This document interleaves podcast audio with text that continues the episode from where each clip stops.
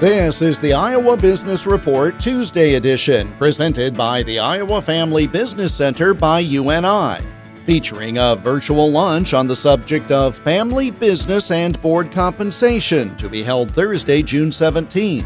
For more information, go to advanceiowa.com.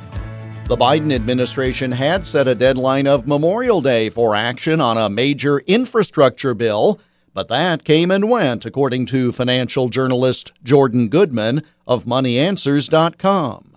So the two sides have narrowed their gap to some extent. President Biden came down from 2.3 trillion to 1.7 trillion, and the Republicans came up from 600 billion to 1.1 trillion.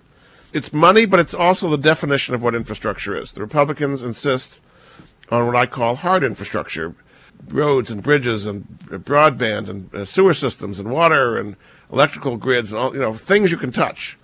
And President Biden and the Democrats insist on what I would call soft infrastructure in addition to that, which would be things like child care, pre-K education, free community college, help for the disabled and mentally ill and all kinds of wonderful social service things. The Republicans are not willing to do soft infrastructure.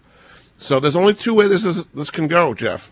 One is that there's a compromise, and they cut the difference between the 1.1 and the 1.7, and they throw out some of the soft infrastructure, at least put it onto another bill.